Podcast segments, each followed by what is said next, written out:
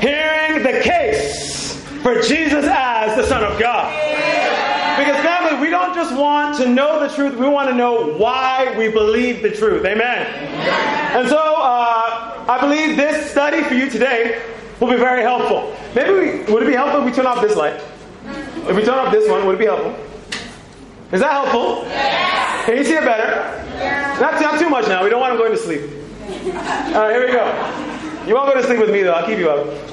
Family, it is great to see you all here again today. Uh, truly, it, it is awesome to be able to worship our God together. Amen? Amen. Let's jump in. Now, the goal here today is to help you see the evidence. We're going to look at not just the Bible, of course, but we're going to look at extra biblical evidence, things outside the Bible that prove that Jesus lived, that he died, and that he rose from the dead, and people were talking about it. Are you with me here? Because you cannot put just the Bible to explain the Bible, right? You have to use outside evidence. Let's see what the Bible has to say. We're even going to look and see what the Quran says about Jesus. So for all our Muslim friends who need to come to the truth and get to know our God, I want to inspire them here too. Amen? Amen. Let's jump on in. What's our agenda today? Well, number one, did Jesus claim to be the Son of God or just a good teacher or prophet? Are you with me? Yeah. Number two, is the eyewitness testimony of his resurrection reliable? We want to make sure that if people claim, I've, I witnessed this, well, amen, let's see if that's reliable. Number three, we're going to look at the reliability of biblical evidence. We're going to see the authorship, archaeology, the content, we're going to break it on out. And of course, the resurrection from the dead. And you know, a lot of people, even though they claim to believe it, they, they still have doubts, right? Yeah. But I always tell people, isn't it shocking if you were to talk to someone from, I don't know, As, as early, as late as the eighteen hundreds, okay? Not even going back to the twelve hundreds or before that. And you were to tell them, hey, listen, you see these two paddles right here? If I go like this, with electrical current, I will bring someone back to life. What would they say to you? Crazy. You are crazy, you're a witch, and we're going to burn you. Right? Right? That's probably what people in the eighteen hundreds will probably say to you. Yeah. Right?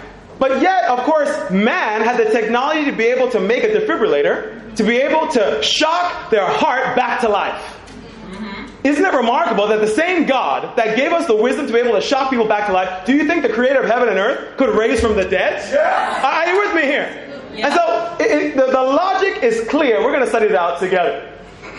We're also going to look, are there any neutral parties, non-Christians, who can verify the evidence? Because we don't want to be biased, right? We want to see what the evidence is. Now, let's just take a look at some of the minimal facts that talk that really all, even the skeptics are united on. Number one, Jesus is a historical figure and was killed by crucifixion. That is true. That is a fact. Even the skeptics acknowledge that. Jesus' disciples believed he arose and appeared to them. We're going to see the, the conversion of a church persecutor, Paul.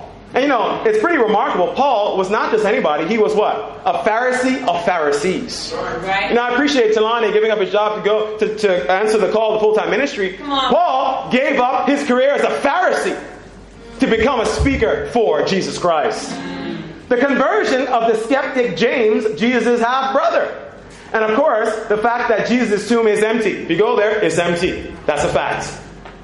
Isn't Jesus just a legend, though? Well, let's see. Of course not. Thousands of extra biblical manuscripts prove Jesus to be a historical figure, and therefore, he's not a legend. Amen? Amen. You're only a legend if there's no evidence to really prove that. More, there's more historical evidence for Jesus than Napoleon or Julius Caesar. Oh, okay. But everyone believes that Julius Caesar existed. Right. Everyone believes Napoleon existed, but they don't want to talk about Jesus. Okay. The, the scholar Otto Betz, in his book, What Do We Know About Jesus?, says no serious scholar has ventured to claim that Jesus was a non-historical character. So we understand Jesus was a real man. He lived. And this is not just some myth or legend we're talking about right here. Amen? Amen. Next.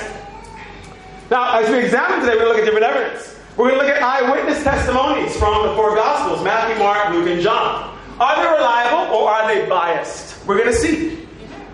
Supporting testimonies, we're going to see Jewish and Roman historians who confirm many events in the Bible. And of course, we're going to have the material evidence, the archaeological evidence, stuff you can touch. literally showing evidence from the time in the Bible, referring to characters in the Bible that we have today. Next. So, is Jesus the Son of God, or is he just a good prophet? Now we see that even those from the um, Muslim faith believe that their Jesus existed. Yeah. Right.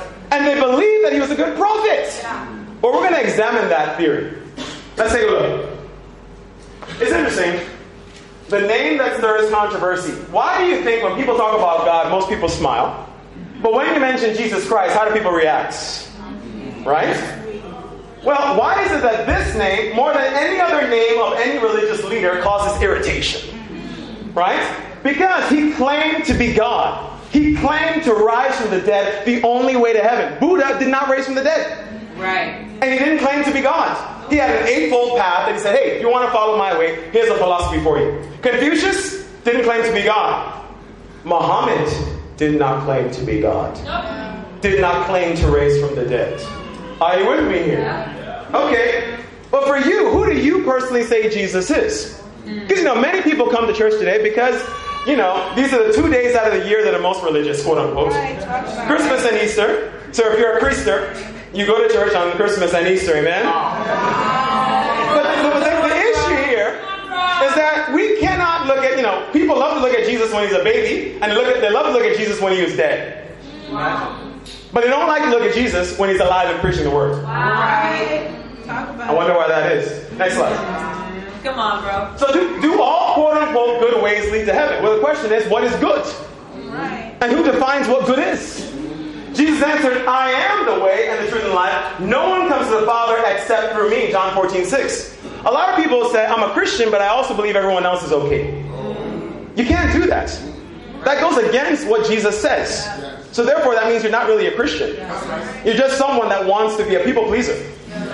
If you believe that two plus two equals four, and someone comes to you and says two plus two equals six, just because they look nice, or they, they have they have a nice character, a nice family, or their church is really big, does not make a difference. Two plus two still equals four. Yeah.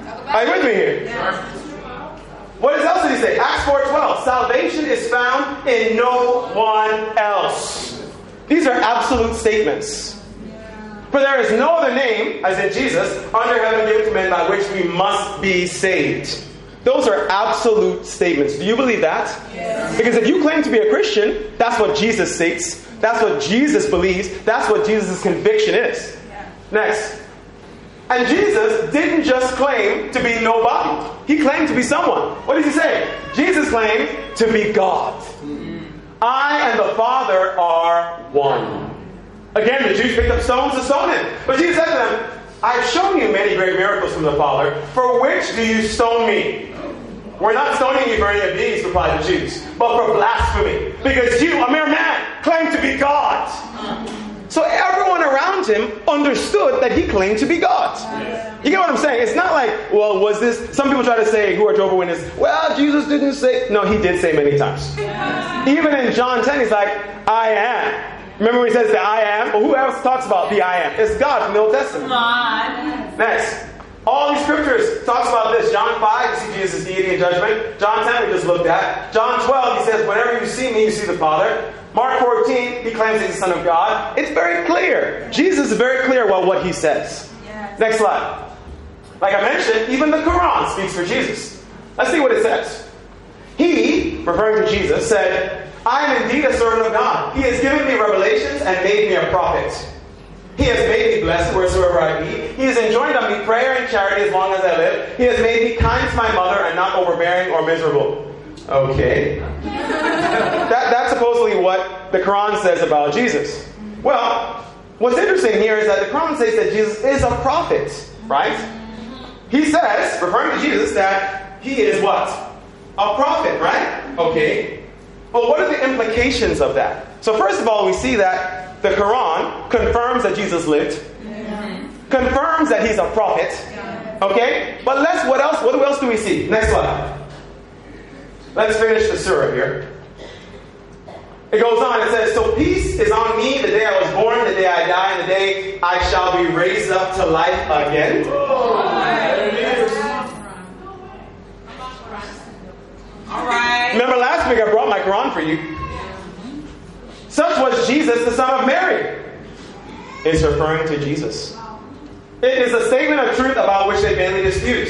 It is not befitting to the majesty of Allah that he should beget a son, glory be to him. When he determines a matter, he only says to it, be, and it is. Surah nineteen, thirty to thirty-five. You can go to someone who is, who is a Muslim and say, can I see your Quran? Turn to Surah nineteen. Let's read verse thirty to thirty-five. In that surah, that your own book claims that Jesus, quote unquote, a prophet, raised to life. What do you believe about that, my Muslim friend? The Quran speaks of the resurrection. But what are the implications of this? Next slide. Is Jesus just a good prophet? No. Jesus can't just be a good prophet. Well, why is that? Because he claimed to be the Son of God. He claimed to be God in the flesh. So there's no any no good prophet would say, I am God. Right. You get what I'm saying? Yes. Next, as a result, he's either a liar, he's a lunatic, or he really is Lord. Are you with me here? So let's take a look here. By definition, a good prophet can't be a liar and can't be a lunatic. By definition. Yes.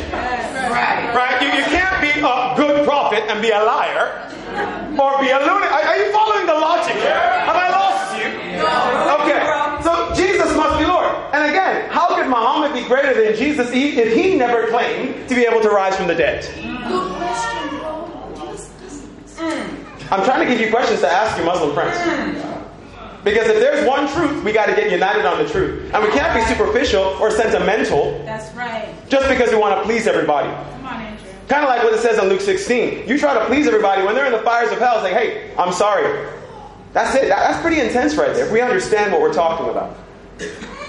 Is Jesus really the Son of God? Let's examine this one. A sign that confirms Jesus the Son of God is what? The resurrection from the dead, right? Yeah. Because that's the power of Christianity. Christianity, without the resurrection, Christianity is just a philosophy. Yeah. Yeah. You get what I'm saying? Yeah. Without the resurrection, it's just some nice teachings. But what, what power proves that this teaching is from God? The resurrection. Not no one, not even the prophets have done this. It goes on, it says, next bro, Matthew sixteen, a wicked, this is Jesus speaking, a wicked and adulterous generation looks for a miraculous sign. But none will be given it except the sign of Jonah. This is what Jesus said in Matthew sixteen. Now, it's funny that he says, go back up a second, bro. A wicked and adulterous generation looks for a miraculous sign.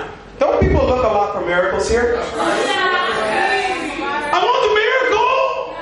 I want to see. They want to come to church to be entertained. I want the preacher to entertain me. Entertain you? How about you repent? All right. How about you be a disciple of Jesus Christ and be holy? Amen. What do you think this is? Some some some some circus or some show? And sadly, in a lot of ways, you people are going to see magicians and not ministers. It says here, none will be given it except the sign of Jonah. Hang on, bro. Go back up again. What is the sign of Jonah? Three days. People thought that Jonah was dead.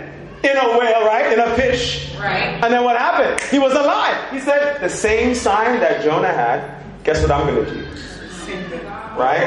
You get it now? Do you get it now? Okay. And so, next slide, next um, verse here. It says, First Corinthians fifteen fourteen, if Christ has not been raised, our preaching is useless and so is your faith. Yes. So if you don't have a deep conviction about the resurrection, I don't know what kind of faith you really have. That's why we need to have conviction about what we're talking about here. Right. But why are more people teaching this? Why are more people equipping the saints to be able to know the reason why they believe what they believe? A lot of people just go on emotion. Yeah. They go, ah, I feel like I'm a Christian. Ah, my church, I've been going to this church for years now, so this is it. Or I see this in the Bible. Okay, it says marriage must be okay. You must keep the marriage bed pure. Okay, so I can do everything up to that then, before I get married. They have their own interpretations of scriptures. Yeah, are you with me here? Yeah. Guys, we got to hold to God's word. Next slide.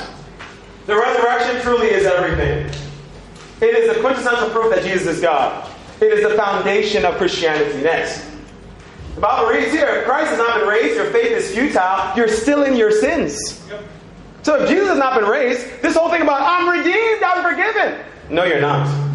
If Jesus has not been raised. You get what I'm saying? If only for this life we have hope in Christ, we are to be pitied more than all men. First Corinthians fifteen, seventeen and nineteen. Next slide. This, let's take a look at some eyewitness testimony and martyrdom, because we want to see the evidence for what happened here. I'm not sure if any of you can see this picture, but this is a very famous picture of the saints there praying. Um, you have one of the brothers standing up praying there, and you see the lion is coming out of the gate. Ready.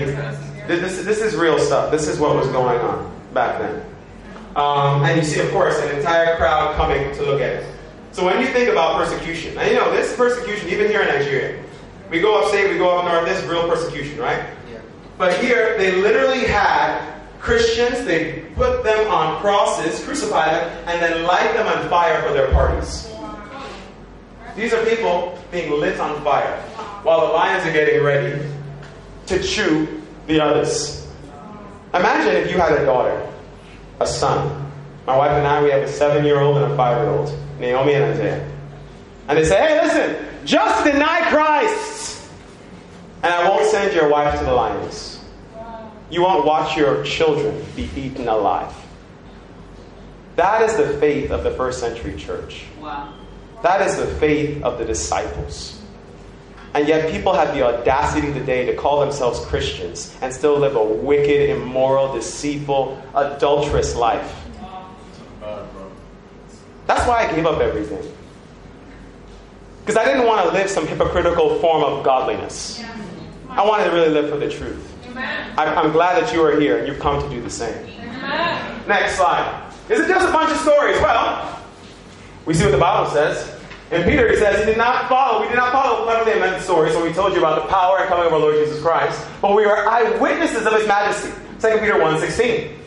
Why would men who ran when Jesus was arrested and crucified preach to their deaths that he had resurrected? Does that make any sense whatsoever? Yeah. Well, let's take a look at this. Next slide. Was this just some mass hallucination? In First Corinthians fifteen, he says, after that, he, Jesus, appeared to more than five hundred of the brothers at the same time. Like, I don't know how many of us are here today. Maybe about one hundred twenty, one hundred thirty. Imagine if Jesus just appeared to us. And one person said, ah, I've seen Jesus! Okay. But if everyone said that, you think it would be, it would be fake or false? Or, or true? True. It'd probably be true, right? You maybe but fool. Maybe there's one or two people that are just being hysterical. But five hundred people? Really? Okay. Was this just a mass hallucination? I doubt it. Next. This is pretty intense here. There's a book called The Fox's Book of Martyrs. And it talks about, you know, what happened to each one of the apostles. James, the first martyr of the apostles, was beheaded. And you got to think, right? The same guys that ran away, now after his resurrection, Jesus' resurrection, now preach the word to their deaths. When would you say, hey, hey, as the axe is coming down on your head, hey, okay, listen, I know I was just having a little fun. You know that Jesus guy? Yeah, he's actually over in Greece. Wow. Right. You know what I mean? Like, when would you be like, oh, hey, okay, hey, hey, okay, I was just joking. Right, right, right. James is beheaded. Nice. Peter, executed by crucifixion, head down. Because he considered himself unworthy to be crucified the way Jesus was. Next. Andrew, my namesake, crucified at Patras and Achaia. A later tradition describes him as being crucified in a spread eagle position. Next. John, as in the John who wrote Revelation, boiled in oil before dying a natural death at Ephesus in ninety-eight or one hundred A D. Can you imagine that? I'm going to put you in hot oil. Miraculously, he survived. Next. Bartholomew. This one is even more intense. Well, maybe not. Traditionally, he met his death by being flayed or skinned alive. And then beheaded at Durban, north of present-day Baku, on the Caspian Sea in what is now India. Wow. So as they're skinning you, when would you say, hey, I was just joking about this resurrection thing? Are you with me here? Right. Next. Come on, bro. Matthias, axed to death. Wow. Next. Thomas, speared to death near Madras on the East Coast. James the Less, martyred in Egypt. Jude, shot with arrows in Persia. Simon Zealot, killed in Persia. Paul, beheaded in Rome. See, guys, con men may lie for money, but they're not going to die for a lie. Exactly. Uh, are you with me here? Yeah. You, you gotta, you gotta understand the evidence for the resurrection. Next, let's take a look at some eyewitness testimonies for Jesus. Of course, the four Gospels: Matthew, Mark, Luke, and John. Try to give you some Renaissance pictures here. Pretty cool. Why should you believe any of these Gospels in the Bible? Right? Why should you believe? Okay, let's study that out. Right. Let's take a look at the reliability of biblical evidence. Now, I hope I don't lose you here. Mm-hmm. No. Here we go. Evidence for reliability of the Gospels. Now, a number of characteristics in the Gospels make them more reliable, such as they report the uglier side of the story. Yep. For example, Peter denied Jesus three times, right? Like, if you're writing the Gospel, you're like, ah, I don't want to share that. Maybe I just didn't go it all the way, but I don't put in, I denied three times. Okay, fine, put it in. I mean, are you with me here? Yeah. Next. If you want to start a new made-up religion, right? Say these guys are like, okay, how do we start Christianity? Would you portray an important figure like Peter as a wimp? No. Are, are you with me here? Would you portray him as a wimp? No, no, you wouldn't, right? He's supposed to be the important, he was supposed to lead the church. Right. And he denied Jesus three times. Wow. Mm. You think if someone in Nigeria was, was writing a story of their church, they would put in the bad stuff? No, I don't never. think so. Next. They include weaker but truthful testimonies. For example, women's testimonies were worthless in ancient Jewish society. And yet the first people that discovered the empty tomb were all women. Amen, sisters? Guys, if you want to start a new made-up religion, you'd probably want men to discover the empty tomb. Yeah. You would want to give them the, the, the glory, right? Uh-huh. Next. Why do we believe the accounts are reliable? Memories fade and the people who witnessed the event die, but we see that the four Gospels are written very early after Jesus' death and resurrection. Mark was written around seventy A D, Matthew around eighty, Luke around eighty, John around ninety. Now, why is that important? Next slide. Um, the Gospels were all written after Paul's letters. Paul's conversion occurred around thirty-two thirty-five A D. His first meeting with the apostles in Jerusalem happened around thirty-five thirty-eight A D.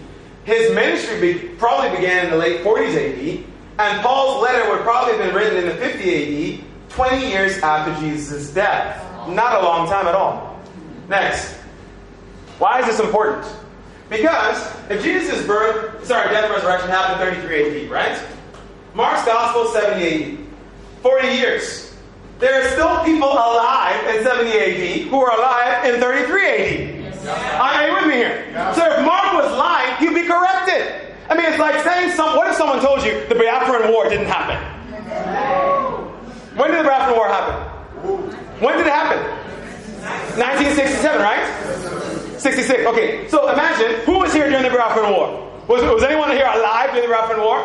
Of course! Of course! So if you try to say, ah, no, the Biafran War never happened. People are like, what are you talking about? I was alive! Right? In the same way, if people were saying, hey, here's the gospel, this is what happened, people were like, if it wasn't true, people would say, no, no, no, that's not true. Are you with me here? Yes. Okay, next. Look at the Bible versus contemporary texts today. Jesus died, call it thirty thirty-three A D. Caesar died, forty-four B C. Mark, Gospel Mark, talked about him in seventy A D, right? So, you look at this here, the time between Jesus died and when Mark wrote, forty years. The time where we have the earliest surviving copy of Mark, thirty fifty A D, the earliest surviving copy of Tacitus, the Roman historian that talked about Julius Caesar, nine fifty A D. So which is more reliable? Jesus. The evidence for Julius Caesar or the evidence for um, Jesus? Jesus? But yet everyone wants to believe in Julius Caesar. Mm, I wonder why. Next. What about the Bible verse Alexander the Great? Same thing we see. Alexander the Great died three twenty-three. Earliest surviving copy of Plutarch. nine fifty. Again, you see, we have more evidence and more reliable evidence for the Bible than even Alexander the Great. Wow. Wow. Next. Guys. We have more documented proof that the Bible is more reliable than the historical documents on kings. Wow. Alexander the Great, Julius Caesar. The Bible records what happened after a shorter period of time, because the memory fades, right? The Bible preserves the record for posterity better, and that's important because if you lose the writing, the record will not get passed down. And so the Bible is the most reliable ancient document that we have today. Amen. But yet more people don't get their P H Ds in ministry, theology. But they like getting their doctorates and a whole bunch of other stuff. Right. Interesting. Why else do we believe the Bible? Not just because of manuscripts, but because of what we see here. Imagine if you were to invent Christianity as a new religion. Okay? We're going to have some fun. From your own fantasy. Next. Who would you want as the writers of the Gospels? Right? You probably want the most prominent disciples of Jesus write the Gospels, right? Like Peter, like Thomas, right? Okay. Well, let's see. What do we see in reality? Next. What do we see? Matthew, one of Jesus' disciples who wrote the Gospel of Matthew, was a tax collector, a traitor to Jews. Next. Mark, he was a follower of Peter. He wasn't even an apostle of Jesus. But of course he walked with Peter. Luke was a follower of Paul. He was not even a Jew. He was a Greek. John, go on. John, one of Jesus' disciples, the youngest, inexperienced disciple of Jesus. Are you with me here? Yes. Next. If you wanted to invent a fake religion, you might as well make it look very good by having prominent disciples like Peter or Thomas write the Gospels. Right? Okay. Well, good news that there are actually some Gospels that are called the Gospel of Thomas and the Gospel of Peter. But, but they're not real Gospels. These books have been absolutely removed from any kind of canon or anything else. Why? We talked about this last week. Let's take a look. The Gospel, quote unquote, of Thomas, one hundred fifty A D. Twice as long as the time of uh, Mark, right? You see the late date of the writing is less reliable.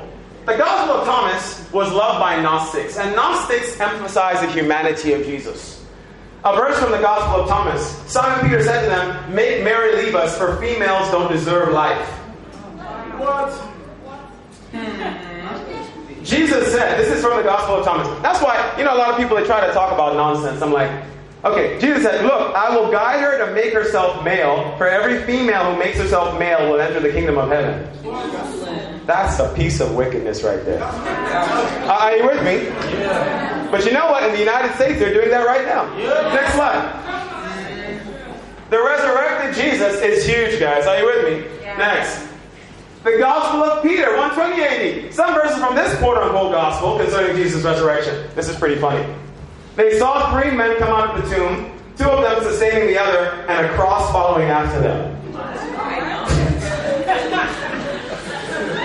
The cross topping. The head of the two they saw had heads that reached up to heaven, but the head of him that was led by them went beyond heaven. What piece of nonsense. Oh, no. You know, that's why you can trust the Bible is the truth. Amen? Amen. Not this Gnostic garbage teaching. People try to, ah, I found a secret book in the Bible. Oh, it should be in the Bible. Get that garbage out of here. Next. Why else do we believe the Bible? Content. Suppose you're about to invent Christianity as a new religion again. From your own fantasy. Let's see. Would you portray Jesus' disciples? How would you portray them? The founders of this new Christian faith. How would you portray them? As pure, brave, friendly, like saints. Mm. Sure you would. Next. All the usual good qualities. Who would want to follow bad examples in life? Next. What do we see in reality? Well, let's take a look. How are the disciples described in the Bible? Bickering and backstabbing. Yep. Back in twenty twenty-one. What is it you want, he asked. She said, grant that one of these two sons of mine may sit at your right and the other at your left in your kingdom. Hey. And they were arguing about who's going to be the greatest, right? Yeah. Next. Cowards. Everyone ran away when Jesus was arrested. Peter, the leader, denied Jesus three times. Mm. Thomas was unbelieving. Doubting Thomas, right? You see, the reason why the Bible is real is because it's sincere and it's authentic. It's real. They don't try to... If you were trying to make up your own story, you'd be like, ah, I'm going to make things look good and sound good. God's like, look, here's the real story. Okay? This is it. Next. Guys, why are the disciples described in the Bible in such a bad light? Because it was the truth. That's right. And the naked truth is not always pretty and clean. Are you with me here? In the same way for us, we need to get more open about the sins in our life. Too many people try to act like they're all sanctimonious and everyone's perfect. Guys, don't be like the religious world. Be honest. Be real about where you are. Get help in your life so you can be who God calls you to be. We got to be willing to look our worst to be our best. The truth can't be hidden, and there are even prophecies to confirm it. Next. There are over four hundred messianic prophecies in the Bible. Jesus fulfills them all. The prob- probability of only eight messianic prophecies being fulfilled is one times ten to the seventeenth power. Next. As you see, born of a virgin. What else? Born in Bethlehem. What else? Sold for thirty pieces of silver. I mean, can you imagine? Jesus is like, okay, listen. Born of a virgin? Well, okay. Born in Bethlehem? Oh, man. Imagine you being born like, I want to be this prophet. I want to be this Messiah. Where was I born? Oh, it wasn't. If you're trying to make that up, you can't make it up, right? Mm-hmm. You can't make up being born somewhere else. You have no control over that. Right? Sold for thirty pieces of silver by Judas. Wounded and bruised, but yet no bone broken. Right? Can you imagine? Jesus on the cross is like, okay, guys, listen, listen. You can't break my bones. If you break my bones, you break the prophecy. You can't break my bones. You know what I mean? Like, no, don't break my bones. If you break my bones. Right? Like, you, you know, right, anyway. And of course, the resurrection. Next. Hey! The resurrection. That's a pretty intense uh, Renaissance picture right there, right? Doubting Thomas. I really kind of like this picture because you see Jesus, well, the picture is just, you know, you know how Renaissance artists do. They paint everyone as white, but they're not white. So, but you see his hand right here. It's like, okay, bro, you're like, you're hitting my liver. Take it up. Oh, man. Intense. Next. Why do we believe, family? The evidence is clear. Next. The empty tomb. Why else do we believe? We have historical writings from non-Christians and the Jewish Talmud confirming Jesus' death by crucifixion on the Passover. In the Jewish Talmud, they even say it. It is thought on the eve of Passover they hung Yeshu, Jesus, in Talmud Sanhedrin forty-three a. This is, this is pretty intense that the Jews even talk about this. Next. We have historical writings. Many of Paul's letters, Gospels, et cetera, confirming the Apostles' teaching of Jesus' resurrection. So what can we conclude? Jesus did die from a non-biblical source. What else? Jesus' disciples was preaching he had resurrected. What else? So what's the best way to make the apostles shut up about their preaching of Jesus' resurrection? What's the best way? Body. Show me the body! Right. Show them the dead body of Jesus and everyone shuts up. Mm-hmm. Right? But what did the Jewish leaders do instead? It says here in Matthew twenty-eight, when the chief priests had met the elders and devised a plan, they gave the soldiers who were guarding the tomb a large sum of money, telling them, you are to say his disciples came during the night and stole him away while we were asleep. Are you with me here? If they fell asleep, they would be killed. Next. Why couldn't they do it, family? Because the tomb was empty. It's logic. It's just pure logic. Next. What are some arguments against the resurrection? These are good for you to know. He didn't really die. He just passed out. No, no, no, no, no. Yeah, these are professional executioners, right? They confirmed his death now. That's why they even took the spear. Yeah. Are you with me here? Yeah. Right into the heart. Blood, water and blood coming out, right? So, uh, was he sleeping through that too? Number two. The guards were sent to the wrong tomb, right? No. The tomb was near the cross. Pilate even knew where to send the guards. Next. Jesus' body was stolen by the disciples.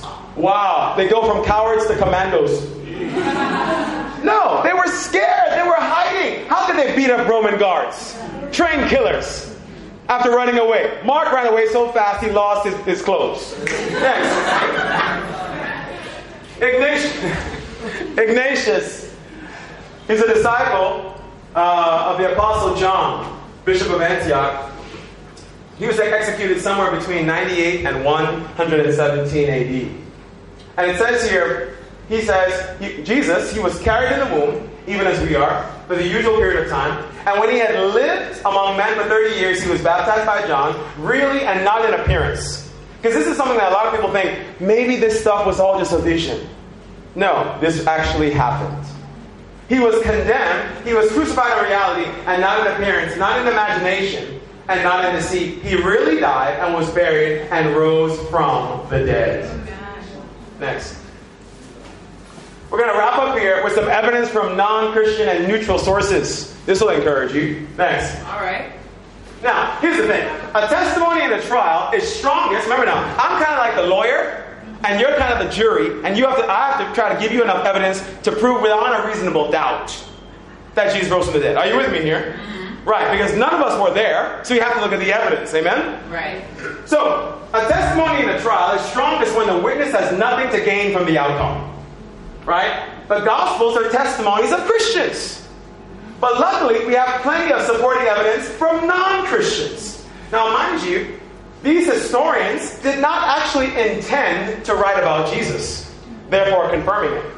They wrote about Jesus because of the Christian movement that was started by Jesus' resurrection. Let's take a look.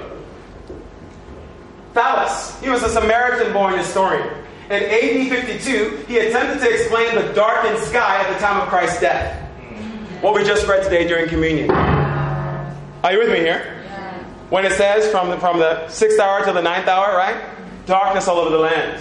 It happened, guys. It was real, and a non-Christian talked about it. Mm-hmm. Trying to say it was an eclipse, but an eclipse wasn't even due at that time of year. Josephus, a Jewish historian born thirty-seven A D, records the crucifixion and resurrection reports.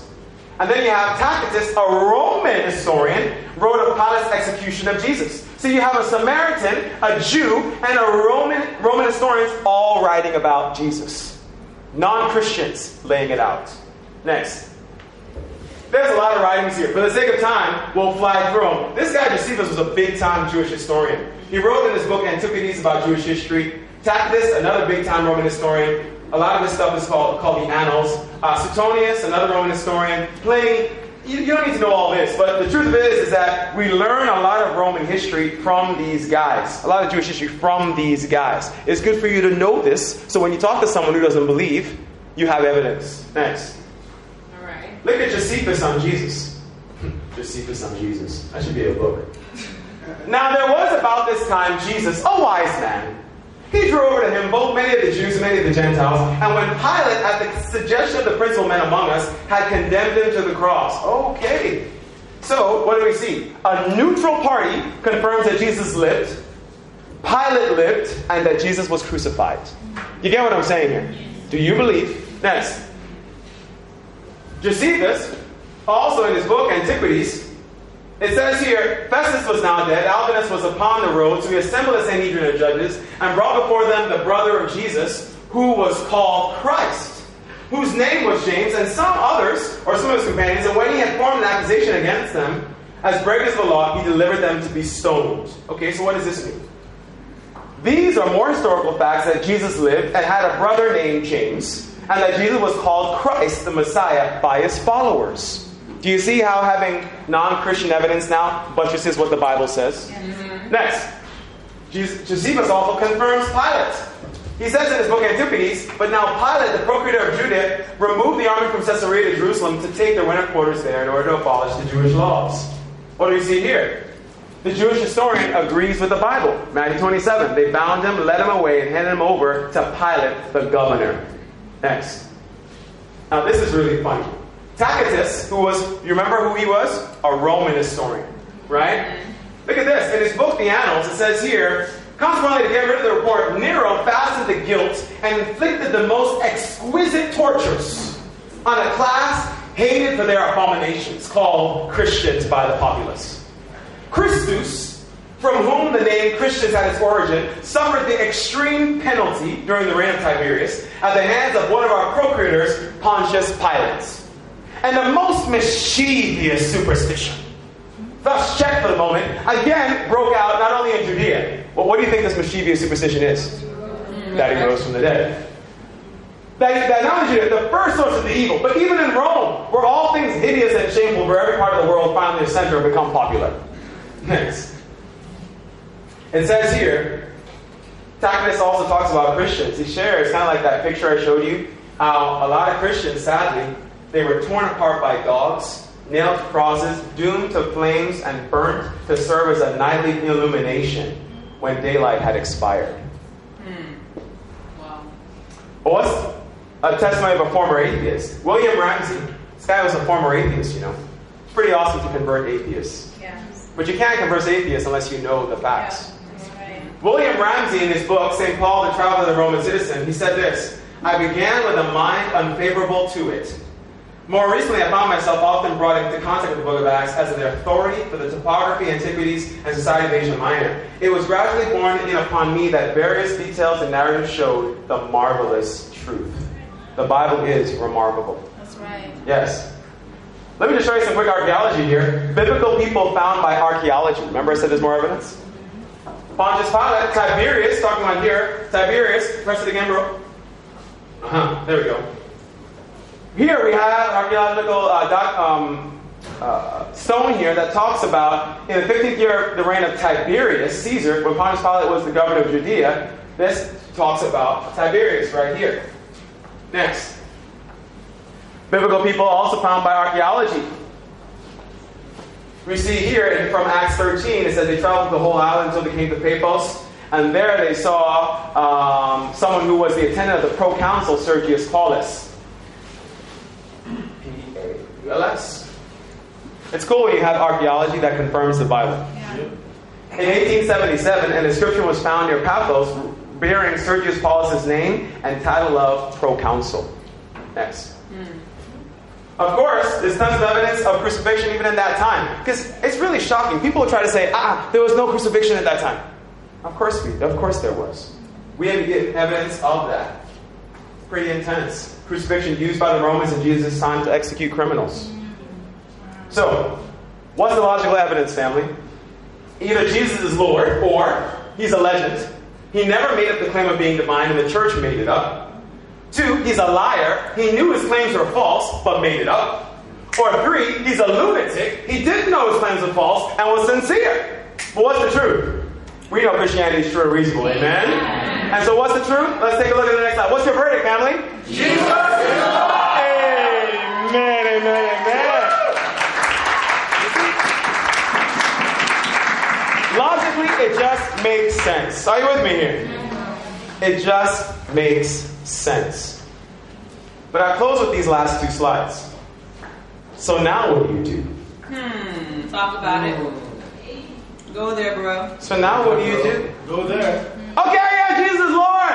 All right, well, what, I'm sorry, you want me to come over? Uh-huh. Okay, I'm coming up. Hey. So what?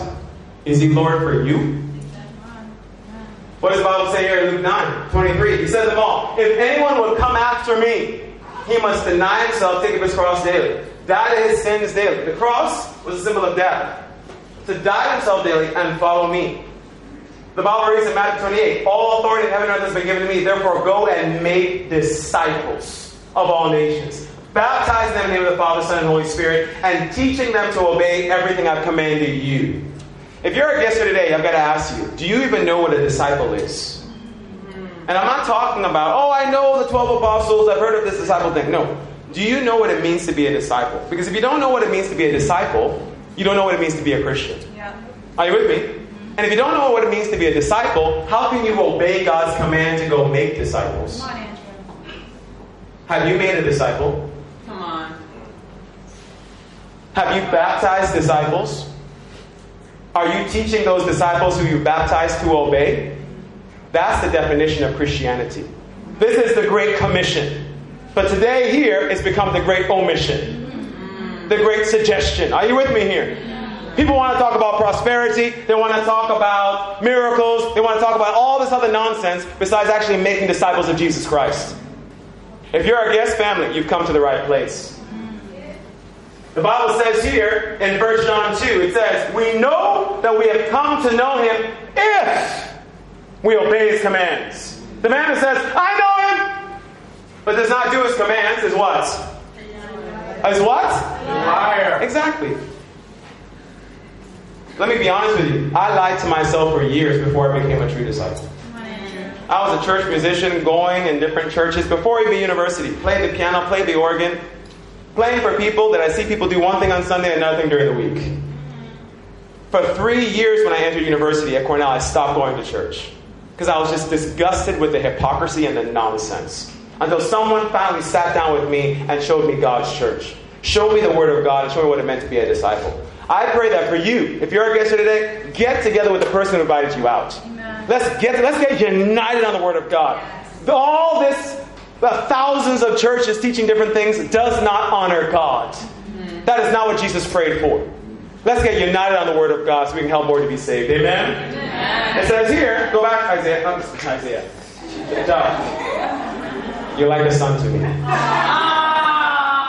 It says here, the man that says, well, we'll close with this one. The man that says, I know him, does not do his commands, is a liar, and the truth is not in him. But if anyone obeys his word, God's love is truly made complete in him. This is how we know we are in him. Whoever claims to live in him must walk as Jesus did. Family, it is an honor to have you here with us today. And my prayer for you is that we can really study it out what true discipleship is in the Bible. Some of you have said, ah, preacher, I've done discipleship classes now. I became a Christian and then I did discipleship classes. Does that make any sense? I'm a lawyer and now I'm going to go to law school. I'm a doctor and now I'm going to go to medical school. Does that make any sense whatsoever? No. But yet that's what people here in Nigeria do. They say, ah, God, I accept you. I come into my life. I'm now a Christian. Okay, congratulations. Wonderful. All right. Um, have you spoken in tongues yet? No? Okay, go in the room and speak in tongues until you until you do, you're not. It doesn't show me that you're a Christian. I'm not joking. This is what people tell people to do. Yep. And then after that, they say, okay, good. Uh, have you done it yet? Okay, now you're a Christian. Good. Now, we'll let you go, and for in the next two months, I want you to do, oh, actually, no, two years. We'll do your discipleship course, and after you're done, then you can become a worker. Show me that in the Bible. That's not in the Bible, family. I mean, no, no disrespect to those who may believe that, but it's not in the Bible. Right. I, I, this is Easter Sunday. This is my last message here as I'm sharing as we go. I want to encourage you, please, get together with the person that advised you out. Right. Study the Word of God. Because you can't have all these people teaching thousands of different things, and all those thousands of different things cannot all be true. Study the Bible for yourself. Obey it, and you'll find the truth for yourself. Thank you, and God bless you.